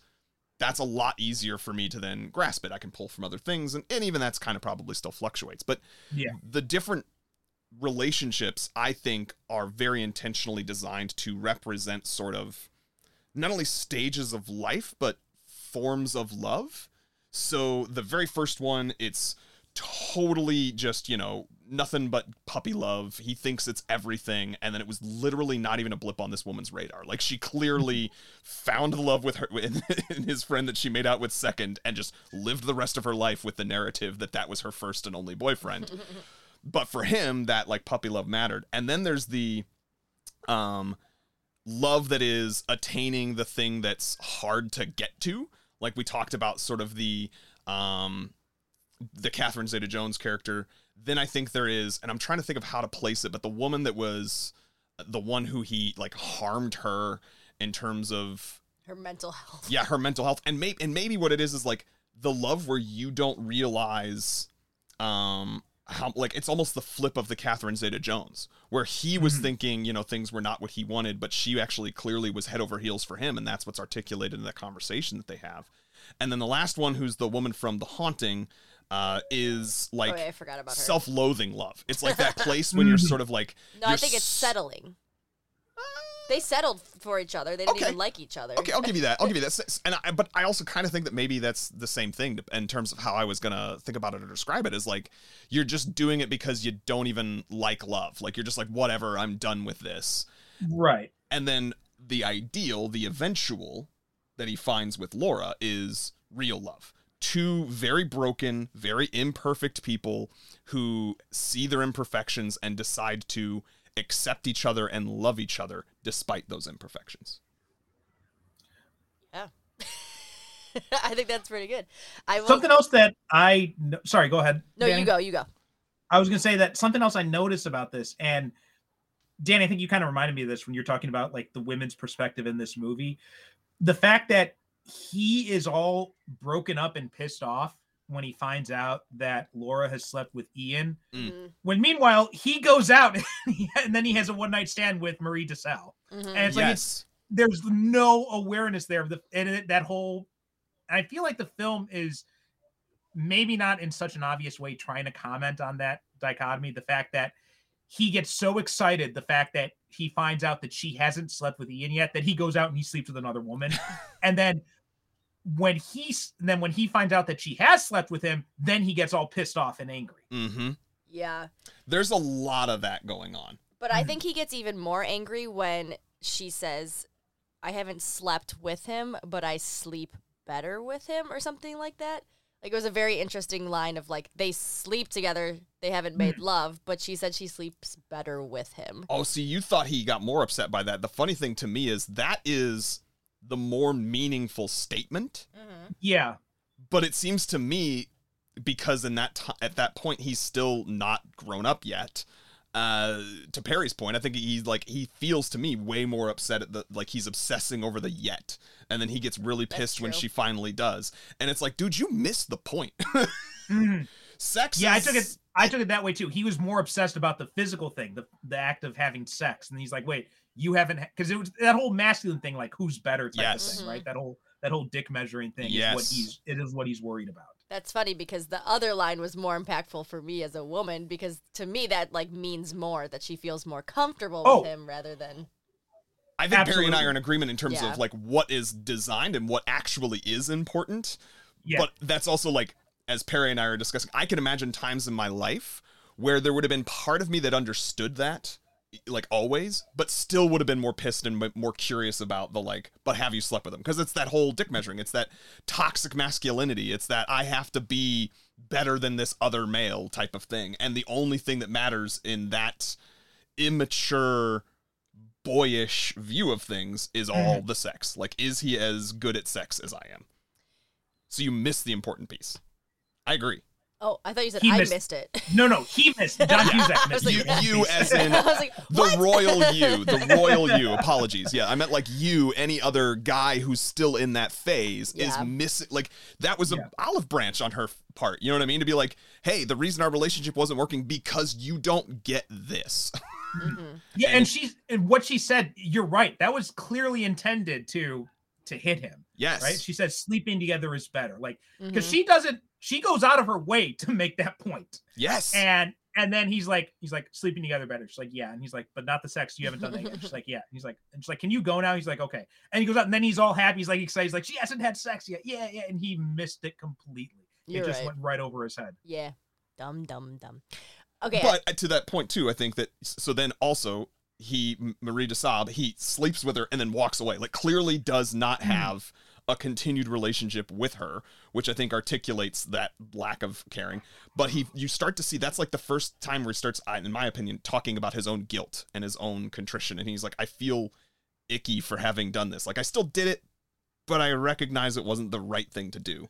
And then hmm. eventually, same thing with the the reporter, he like has that opportunity and she points out like and she doesn't even actually I think she doesn't even say anything. She just kind of says like, "Oh, you know, he's like I'm making a mixtape for this person." And then on his own he realizes like, "Oh, that's this like intimate thing that I should not be doing with another human being if I'm in a relationship." Sorry, Perry, you were going to say something. I was gonna say, um, I had never paid attention to the structure of this movie until last night, and then, and I'm watching the scene when he comes out of the apartment. I'm like, wait, I'm curious, what? And I check it; it's right at the halfway point Mm.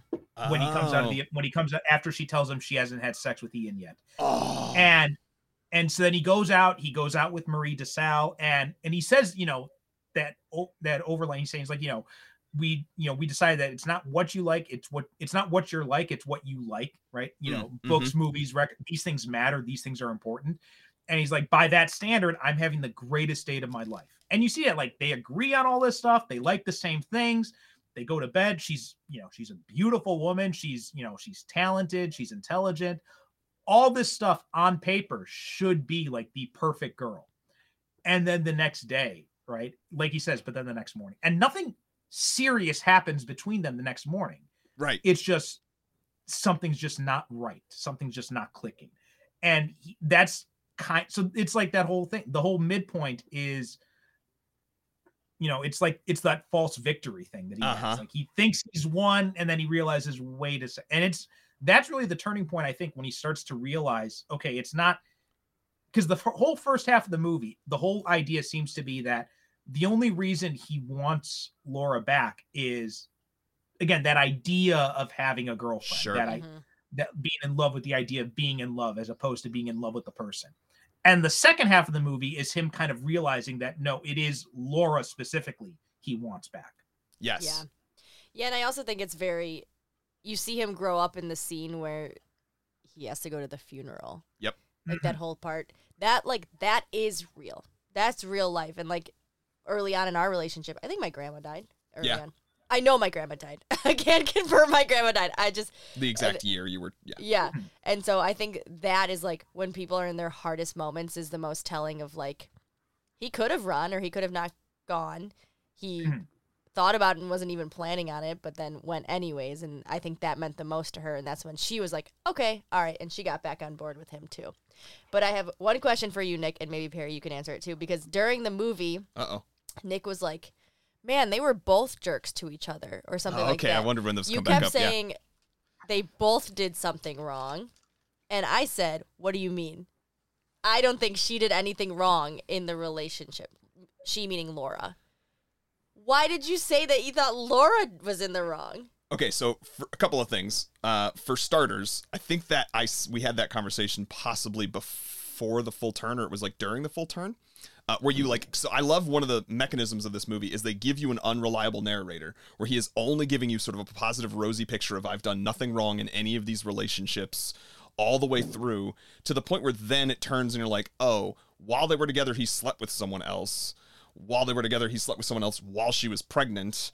And while she was pregnant and he slept with someone else, that partially led to her choosing to, they say terminate the pregnancy. I presume that means like uh, she, She, got an said abortion. she had an abortion. She said an abortion after that. Yeah. Okay. Um so all of that then to me is a couple of layers. One, uh she manipulated him in terms of and this this still holds true regardless of what happened before that, but she manipulated him in terms of her choice of words for like have you ever thought about being with someone else?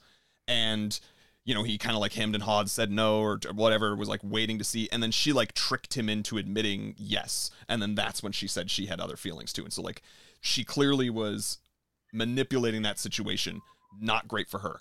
When they talk about the abortion and woman's body, woman's choice, I'm not by any means trying to say that she didn't have the right to do this, but I do think that to be sort of angry at him or to blame him for for the pregnancy and, and like uh, him sleeping with someone else like he didn't know that she was pregnant when he went and slept with someone else. Like, is it ever really excusable to sleep with someone else? No, not necessarily, but like this is where I'm trying to say of I think that they both had done each other wrong. Neither one of them was entirely innocent. Because while she may have manipulated him and done those other things and lied to him or hid things from him that I think he should have had the right to know about, uh, clearly he's not a good person by any any of the other examples that we have given here too. So that would be my case for why I think she has maybe flawed as well. Uh, Perry, I'd love to hear any other thoughts you have before Danielle. I yeah, I've got some thoughts on that. Um, I think that like I think where she's I where she's in the wrong is the way she phrases that to Liz.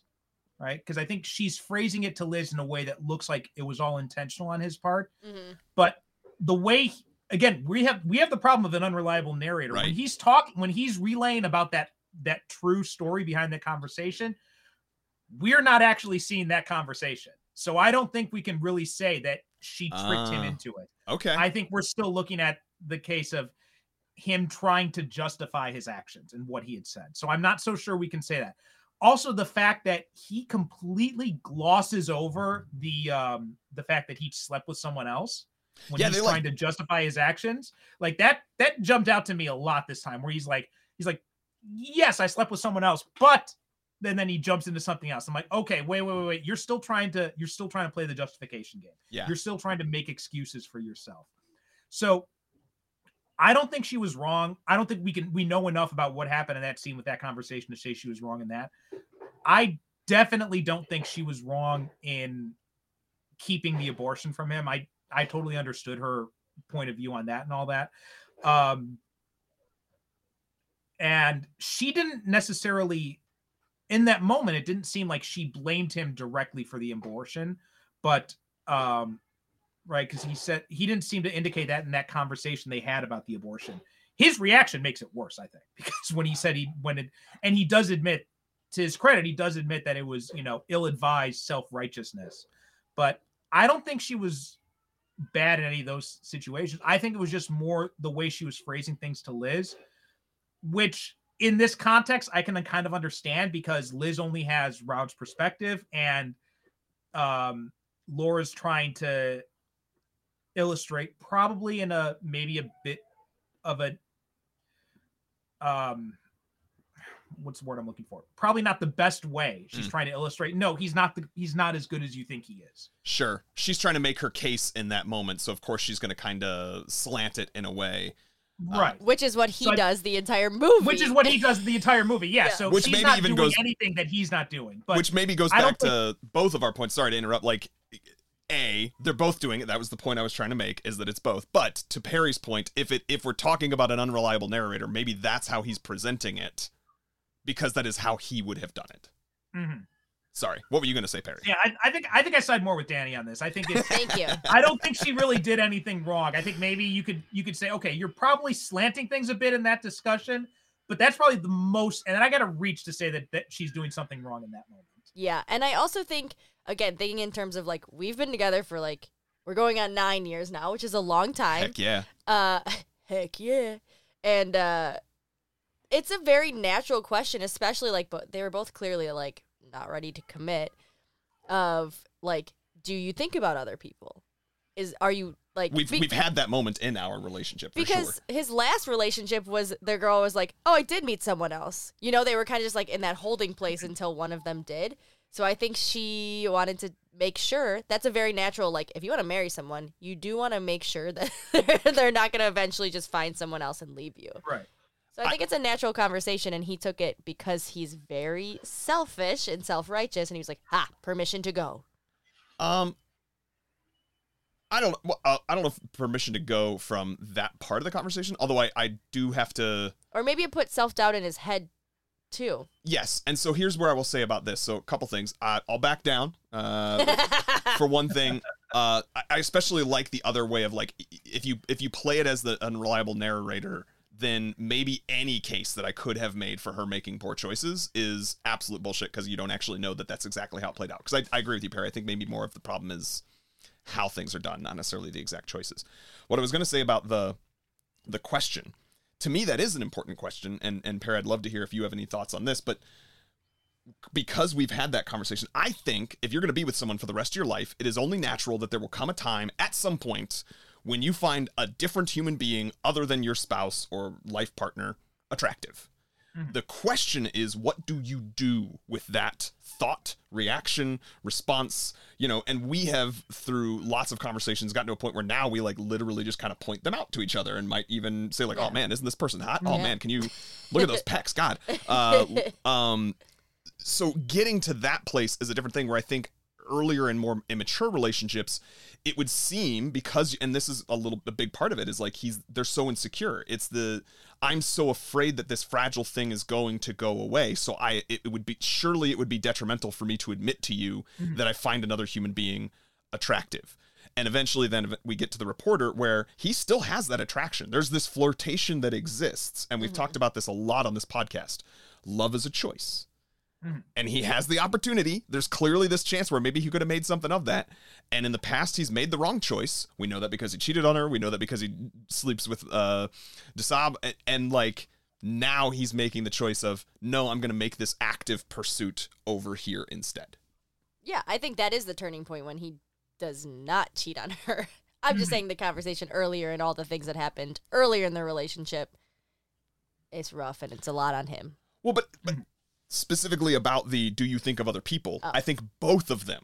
Because she clearly went off and then went with that other guy That's that she was thinking of. She- that's that's the other thing is like she they, they okay so this is a layer we didn't Uh-oh. talk about. Sorry, I meant to mention this, but like they had moments where they laid in bed together intimately, laughing at this other guy, and then Hmm. that's who she chose to go be with. That's that's the biggest thing I can't understand about this movie. Why the fuck would she choose this guy? Yeah, I wrote he is very creepy.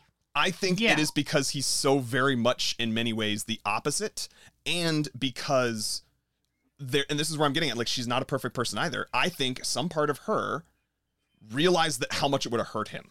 Like because they'd had this laughable thing and because he likes seeing himself as better than other people, the idea that she would go choose to be with someone who they openly discussed laughing at and finding as a laughable character. Like I would choose to be with this laughable p- character over you.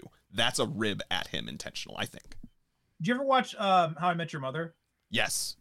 So there's that one episode where they talk about the overcorrection, Okay. and I think that I think I think that's kind of what you're describing with why she goes for Ian. It's it's just like overcorrecting from being with Rob. Yes. I can totally see that. Yeah, absolutely. Yeah. But on the Um, whole on the whole aspect of you know finding other people attractive, um, and it made me think of another movie. Uh, and I was thinking of this movie as I was watching this one is uh, The Last Kiss. Um, I with think Zach I've seen Braff. that. Um, Oh, and Zach uh Braff. yeah it was like in the early 2000s um it was with zach braff and uh It was Tom his Wilkinson. second directorial, right? I think maybe. No, he didn't direct it. I think he just I think he just starred in it. Okay. Anyway, continue. Uh, I'm but not. it was like his second big movie after um, uh, Garden State. yeah.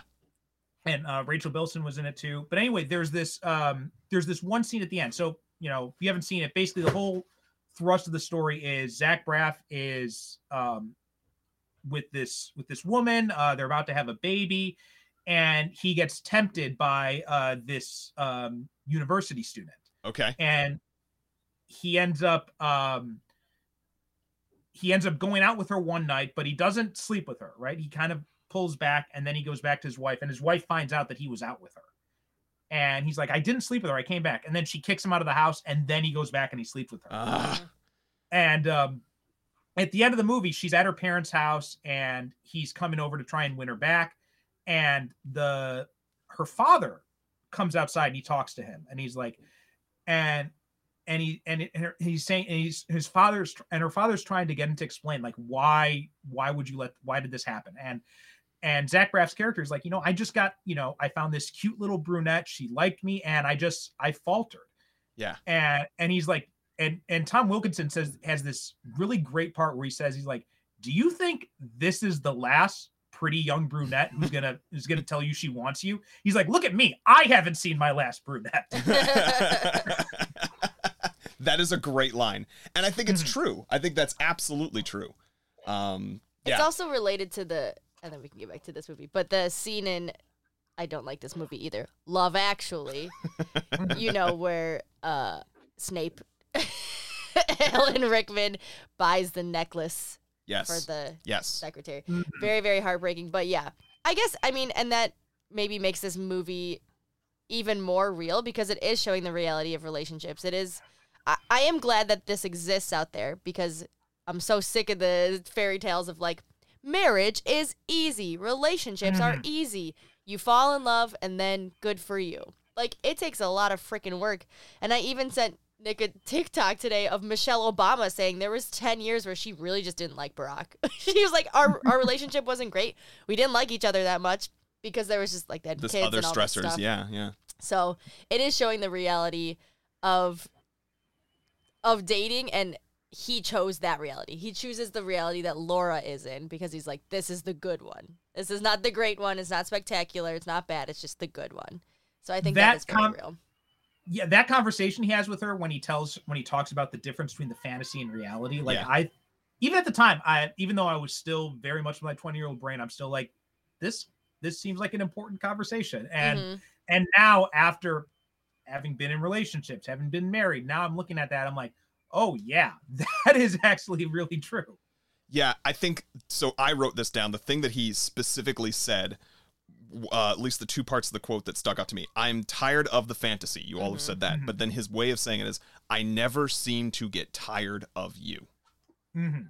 Which Well, that is yeah because he says it, right after that he says i'm tired of everything else as well because he's this it's not only about his love life but this is also about like his existence. his existence right his whole life has been in a rut basically this is kind of him trying to get out of that rut and she's trying to help him with that like you said uh, danny earlier when you talked about how she organized this whole release party for him behind his back and all that because this is what he needs. Yeah. Mhm. and that scene where he comes back home and she's there on the and she's reading his list of top five careers. And number five is architect. And she's like why do you want to be an architect? And he's like i don't know. I don't even really know if i want to be an architect. He's like wouldn't you rather own a record store than be an architect? He's like yeah i guess so. And she's like okay so then put that on there instead. Yeah, yeah, and just even helping you realize sometimes the the blessings that your life has, mm-hmm. because you need an external perspective to do that sometimes. Yeah. All right, I don't hate this movie. but I will say the ending. So we're getting to the ending. The Yeah. ending is very much like he tells her all these things, and she goes, "Thank you for asking me." Like he basically proposes, and she just goes, "Thank you," and then the movie ends. It was. I just didn't expect that. Well, as we were just discussing, it the movie is intentional about not being a fantasy. It is all about not the fantasy. If it still then ends on the tropey fantasy of and they lived happily ever after, That's true. like that's just the beginning of their journey. Yeah, that's true. They do have a lot of shit to work on. Still. but well, I everyone think too, it, it does echo that conversation he had with his mom earlier, where he says to her, he's like, Laura didn't even want to get married, right? That that's not the kind of thing that happens. I don't think he was just saying that. I think it was maybe she really doesn't believe in the idea of marriage. Uh, There's as lots of a- people who don't. right yeah and and maybe so maybe that was true but maybe it was just the the point was just him it wasn't the point wasn't that she says yes the point was he has to get to a point where he can ask he wants to ask that question Yes. Yes. That's I did not even catch that or or put those two together, pair. I think you're right. That's her version basically of saying yes because Mhm. she's maybe not interested. Yeah. Now it's can she can confirm he's committed to her. Yes. Mhm. Doesn't Yeah. mean she wants to marry him, but she knows that he's committed. And recognizes and thanks him for like the the gesture that is the step of of making that proposal. Yeah. Yeah.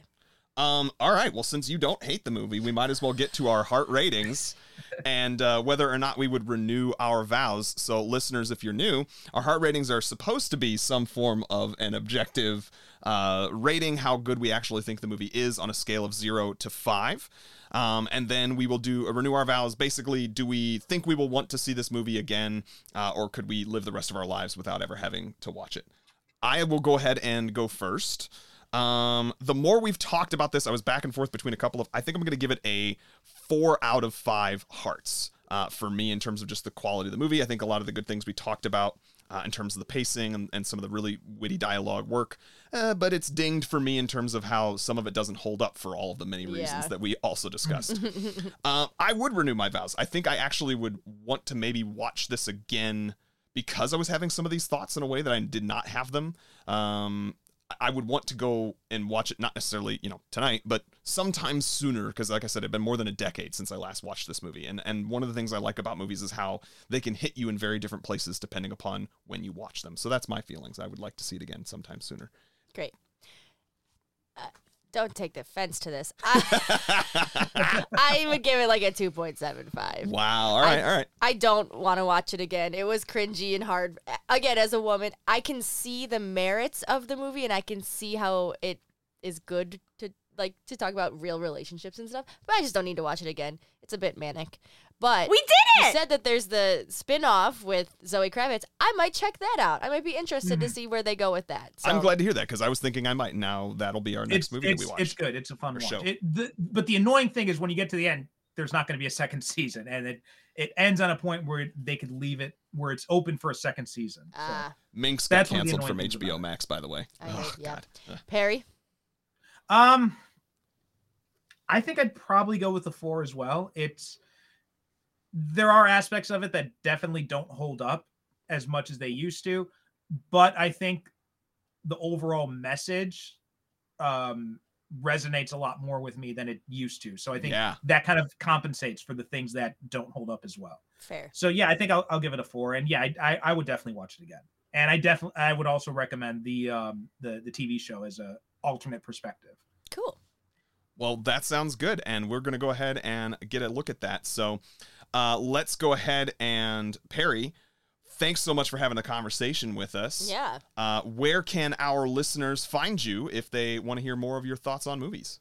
So um, you can go to superherocinephiles.com. Uh, that's the website for the podcast, um, or just search Superhero Cinephiles on any podcast app you use.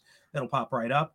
Um, yeah, we're at like about 100 and almost at 100. We're like at 140 episodes so far. I've got recorded. Damn. Uh, Nick's coming on another one on RIPD. We're recording uh, next month, I think.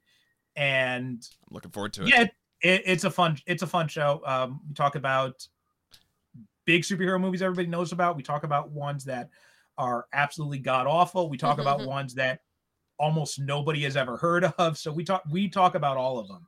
Um, some TV shows here and there. And if you want to look at um, my writings, uh, my books are available at percivalconstantine.com. I've got about 30 novels out so far. Wow. And yeah, That's impressive. Thank you. Uh, you can find links to all my stuff on there. Um, uh, you can find links to my artwork at uh, DeviantArt mostly. Um, and since Elon Musk has apparently gone, you know, psychotic, uh, I'm also on alternate social media networks. I'm on Hive at uh, PER Constantine, and I'm also on um, uh, Mastodon under oh god, what is that? I hate. I hate how these- now, Uh, now you it's have to Pers- learn new It's ones. at Percival Constantine at mastodon.online. So that's that's me on that one. never even heard that. one. Um, oh, Mastodon. and- Yeah, that's, that's the other thing besides Hive. that's the other one. Yeah, I don't have a Twitter, so. Um, anything else? you're probably a good thing. Um, no, that's about it. Um, that's that's pretty basically the the podcast, the books, all that stuff. You can find that at, at those places. yeah, Nick was like anything else. He's like, oh, no big deal. I've just written 30 novels. I, I did want to say, um, listeners who uh, have been listening for a while, uh, if you enjoyed our previous guest, Scott Mooney, who had written a uh, w- w- urban fantasy series, Pricked. Uh, it sounds, Perry, from uh, when I was looking some of your stuff up, you've done some urban fantasy as well, and may have within that thirty novels. There's at least some of that is a is a is a whole Oh, yeah. series. yeah. yeah. Right now, I've got I've got a kind of like a urban fantasy universe type of thing. Cool. Um, started off with the Luther, Luther Cross series. That's six books, also set in Chicago. Um, I just finished up the Morning Star series. That's that's five books, and I'm starting a new one, which will be coming out probably early next year. Uh, which will also be set in that same universe, and all that stuff again, percivalconstantine.com can all be found there. Awesome. So All right. cool. Well, listeners, go find that uh, if you're if you're into you know that kind of fantasy, just because I think it'll be in the same type of vein as our previous hosts. Danny, do you have anything to plug, knowing that this will probably be going out in January? Yeah, dude, just come to Comedy Sports. What, what time, day? Thursdays at 7 p.m. at Piper's Alley there you go. in Second City. I was gonna say can't say the other one. Um, all right, yeah, and Danny can be found on her socials at Danny Miami on Instagram is pretty much the only one that she's at, and that's totally fine. I can be found uh, at Nick Loves Movies. That's N I C Nick L U V Love at Nick Loves Movies on Twitter, Instagram. Uh, I don't think that's where I'm on Facebook. I'm never on Facebook anymore anyway. Uh, and then you can find our podcast account. We also are on Hive. I managed to nab the exact same at, so it's at the letter N Love with Movies, all spelled out beyond that. So at In Love with Movies on Twitter, Instagram, Hive, uh, and probably that's what I'll try to grab if we ever put it anywhere else um, on. On Mastodon. Yeah, whatever whatever comes next in terms of Twitter being a dumpster fire and Hive uh, Mm-hmm. being only run by two people who are probably overworked once they got a bunch of people trying to sign up for it. So find us over there, and I love you, Danny. I love you, Nick. We, We love, love you, you, Perry. Perry. Thank you very much for being with Thank us. you. And we love you, movie lovers. Bye bye. Bye bye. We did